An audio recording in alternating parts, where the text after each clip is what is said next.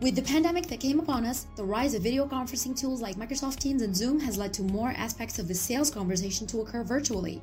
And what began as a crisis reaction has evolved into the new normal. But how normal is the new normal? We're talking about how the strong shift from in person to virtual selling has transformed B2B sales experience. Virtual sales enablement, new organizations, KPIs, everything is evolving.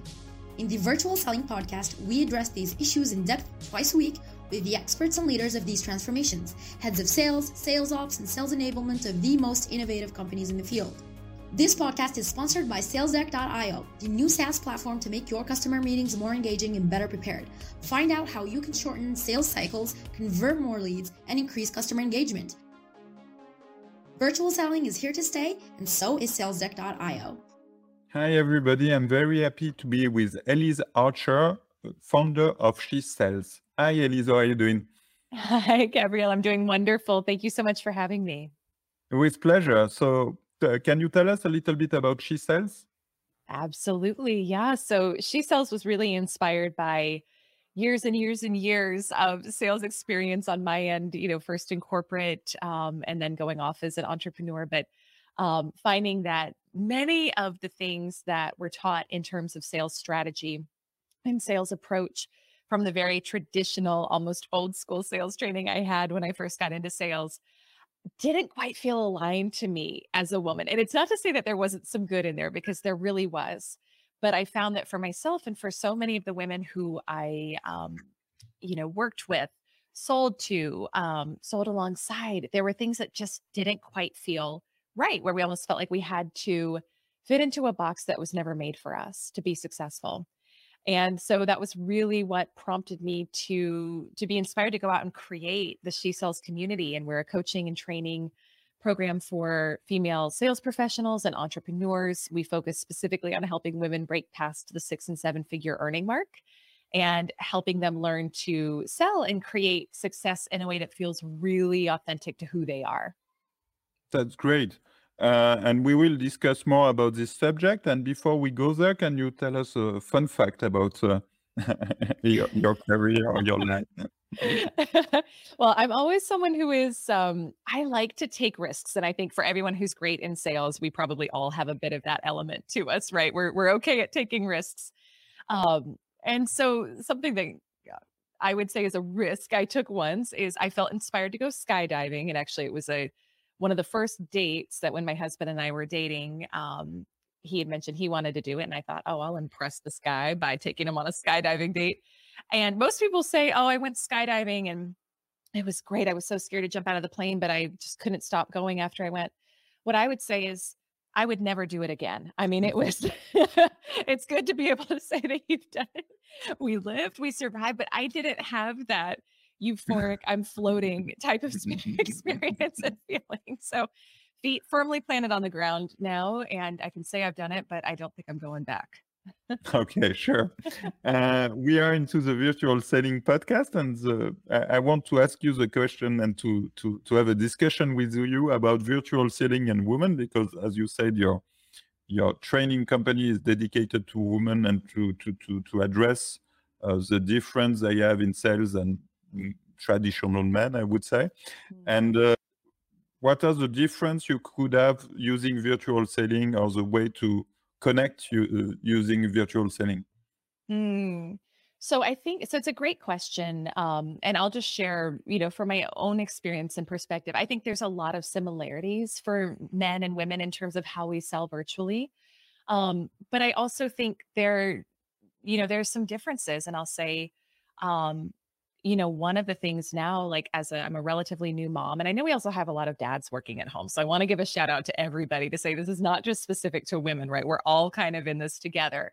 It is likely going to skew more women in this situation, right? But it's it's like I want to acknowledge everyone is dealing with this. But uh, my husband and I both work. Well, he's studying for school right now, so I'm the the breadwinner of our family, and I'm the one who works. And but we're both at home uh, during the day. And we've got a two year old son who's also at home with us during the day. And so for me, one of the biggest things that I've had to kind of navigate and learn is how can I be so flexible with what I do to really make my work um, fit within the container of also taking care of our son?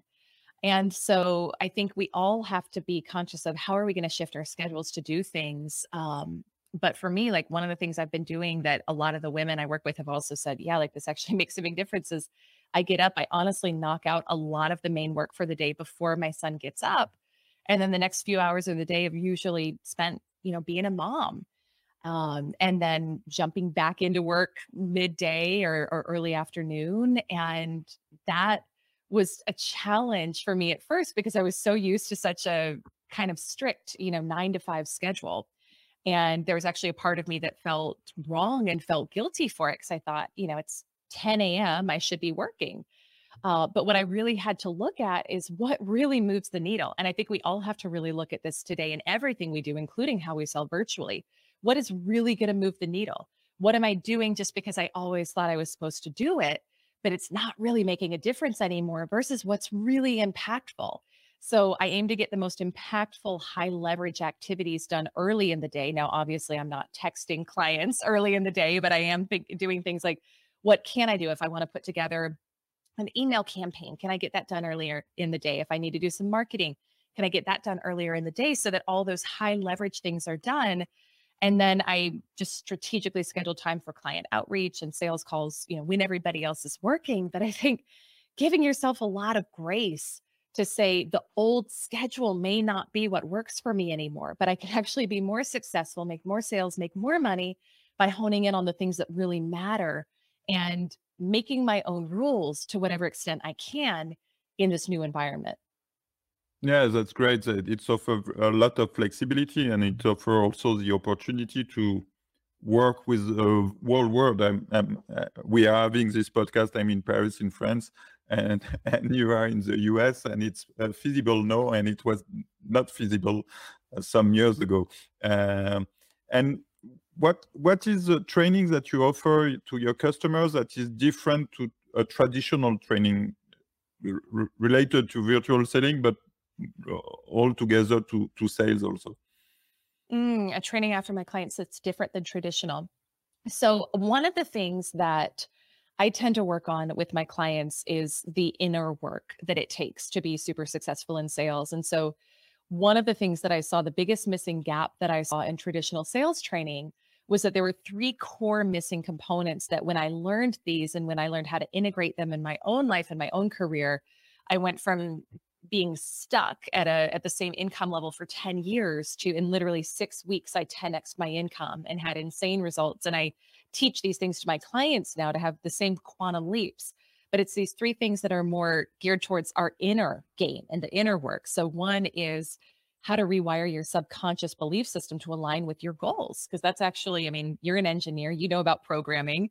That is inner programming that creates 95 to 98% of our results, according to neuroscientists. Um, the second is getting a healthy relationship with money. We don't realize how many money hangups we all have. And in sales, we're dealing with the money. I mean, we're all dealing with money all day long, but in sales, we're really dealing with it. And so a lot of my clients come to me and they don't realize initially how kind of messed up their relationship is with money. And when they learn how to um, heal, for lack of a better word, that relationship, they're actually able to go on and make way more because they don't have these hidden blocks to it. And then for the women who I serve, the third area is leaning into how they're wired as a woman.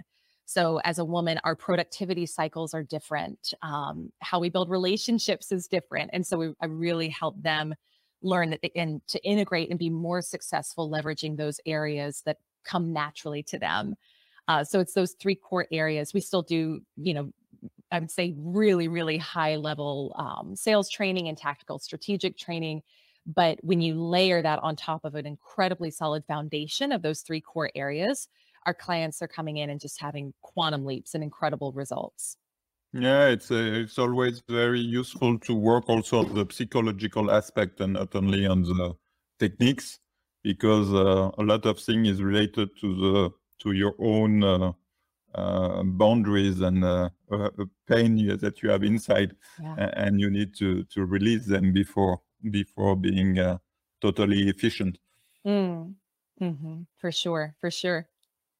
And in terms of uh, creating relationships, what would be the difference between men and women, and if does those difference express themselves in a in a virtual environment or not really? Mm, that's a great question.